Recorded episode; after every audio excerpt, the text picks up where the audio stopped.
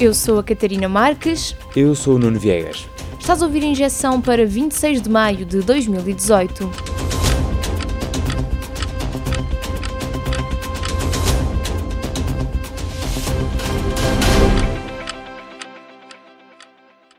Já quase governa a Itália. O membro do Movimento 5 Estrelas, Giuseppe Conte, foi indicado para primeiro-ministro. A aprovação está agora nas mãos do presidente da República, Sérgio Mattarella. Havia um impasse político há quase 3 meses. Agora falta formar governo. Giuseppe Conte é uma figura desconhecida para a maioria dos italianos, não pertencia às listas do Movimento 5 Estrelas, mas era da equipa do líder do partido, Luigi Di Maio, e é autor do programa eleitoral na área da justiça. O nome tem o apoio da Liga Norte. A coligação entre a Liga Norte e o Movimento 5 Estrelas foi feita depois das eleições em março. Apesar da visão eurocética, os dois partidos prometem cumprir as normas europeias. Dentro ou fora das normas, as eleições presidenciais da Venezuela deram outra vez vitória a Nicolás Maduro. Teve 68% dos votos. Em segundo lugar ficou o opositor Henry Falcón com 21%, seguido de Javier Bertucci com 11%.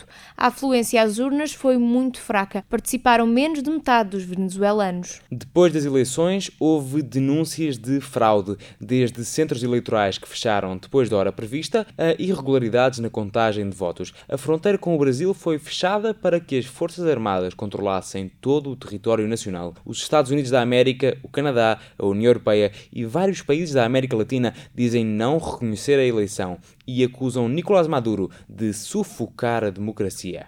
Tudo depois de um mandato polémico marcado pela hiperinflação, pela pobreza e por manifestações contra o governo, que resultaram em muita violência e vários presos políticos. Nicolás Maduro foi sucessor do muito popular presidente Hugo Chávez. Era popular, ficou prometido, criou suspense. Mas, afinal, não vai acontecer. A cimeira entre os Estados Unidos da América e a Coreia do Norte foi cancelada. Era daqui a menos de um mês, mas à última hora a Casa Branca enviou uma carta ao líder norte-coreano, Kim Jong-un, a cancelar a reunião. O presidente norte-americano, Donald Trump, diz que o clima de hostilidade não permite que a cerimónia se realize. As relações entre os Estados Unidos e a Coreia do Norte passam por dias de tensão. Houve polémica em volta de declarações que comparavam a desnuclearização da Coreia do Norte com a da Líbia. O cancelamento acontece no dia em que a Coreia do Norte inicia o processo de desnuclearização. O produtor norte-americano, Harvey Weinstein, foi formalmente acusado de violação e abuso sexual. Harvey Weinstein entregou-se à polícia, pagou a fiança de $1 milhão e vai sair com pulseira eletrónica. As acusações de assédio sexual ao produtor foram o ponto de partida para o movimento MeToo, que se espalhou por todo o mundo. Tens recebido muitos e-mails? Deixa-me adivinhar, falam todos de novos termos e condições, melhorias de segurança, mais privacidade. Há uma explicação. Ontem entrou em vigor o novo Regulamento Geral da Proteção de Dados da União Europeia. Há multas pesadas para as empresas e mais proteção para os utilizadores. A grande mudança é que as empresas que trabalham com muitos dados pessoais passam a estar obrigadas a contratar um encarregado de proteção de dados. No fundo, tem de ter um fiscal interno que garante que a empresa está a cumprir a lei. E se for apanhada a deixar passar uma prática ilegal, a empresa arrisca pagar até €20 milhões, ou 4% do volume de negócios da companhia.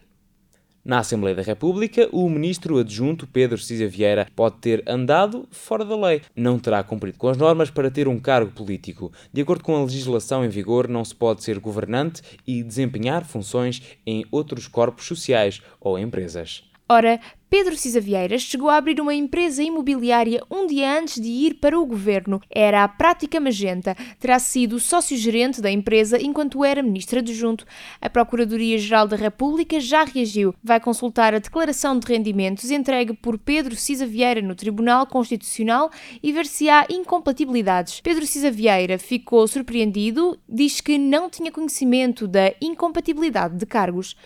Na Taça de Portugal de futebol masculino, houve surpresas. O Desportivo das Aves venceu o Sporting Clube de Portugal por 2-1. Ganhou a prova rainha pela primeira vez na história do clube. Depois houve confusão e polémica. A vitória na Taça de Portugal dá acesso direto à fase de grupos da Liga Europa, mas a Federação Portuguesa de Futebol diz que o Desportivo das Aves não pode participar nas provas europeias por não ter estado no processo de licenciamento. Ou seja, o clube não chegou a ser testado para ver se cumpria os critérios mínimos para jogar. O Desportivo das Aves disputa a decisão e a UEFA garante que só diz quem vai a jogo no próximo mês. Por agora é o Sporting Clube de Portugal quem está na fase de grupos. O Sporting de Braga e o Rio Ave podem ir à Liga Europa, mas ainda têm de se qualificar nas pré-eliminatórias. O Sporting Clube de Portugal já tem um dia D, 23 de junho. Está marcada uma Assembleia Geral Extraordinária com um ponto único, a destituição do presidente do Sporting, Bruno de Carvalho, e de todo o Conselho Diretivo. A convocatória foi anunciada pelo presidente da Mesa da Assembleia Geral, Jaime Marta Soares. Bruno de Carvalho diz que a ideia vai contra os interesses do Sporting, põe em causa o funcionamento do clube e pode nem acontecer. O que acabou de ser anunciado está cheio de irregularidades. Jaime Marta Soares acabou de lançar uma bomba atómica que, pelos estatutos e pela lei, as coisas não são assim. O presidente do Sporting pode impugnar a Assembleia Geral Extraordinária, ou seja, dizer que o voto não tem validade. A mesa da Assembleia Geral quer eleições antecipadas e não faltam candidatos. O diretor clínico do Sporting, Frederico Varandas, demitiu-se e já disse que está pronto para concorrer à presidência. Foi mais uma semana negra para o Sporting. E foi uma semana de despedidas. Morreu António Arnaud. Foi fundador do Partido Socialista, é considerado o pai do Serviço Nacional de Saúde. Viveu durante 82 anos, muitos dedicados ao serviço público. O dia da morte de António Arnaud foi oficialmente um dia de luto nacional. Também chegou o fim para Júlio Pomar, aos 92 anos. Era considerado um dos maiores pintores portugueses, foi figura central do neorrealismo português e ativista político. Júlio Pomar pintou o retrato oficial de Mário Soares como Presidente da República. Fica ainda o adeus a Philip Roth, é um dos autores com mais distinções literárias de sempre, incluindo o Pulitzer e o Prémio Internacional Man Booker. Norte-americano, morreu aos 85 anos com mais de 30 livros publicados. Foi a tua Injeção, o Congresso do Partido Socialista. É este fim de semana, fica de olho, até ao próximo sábado.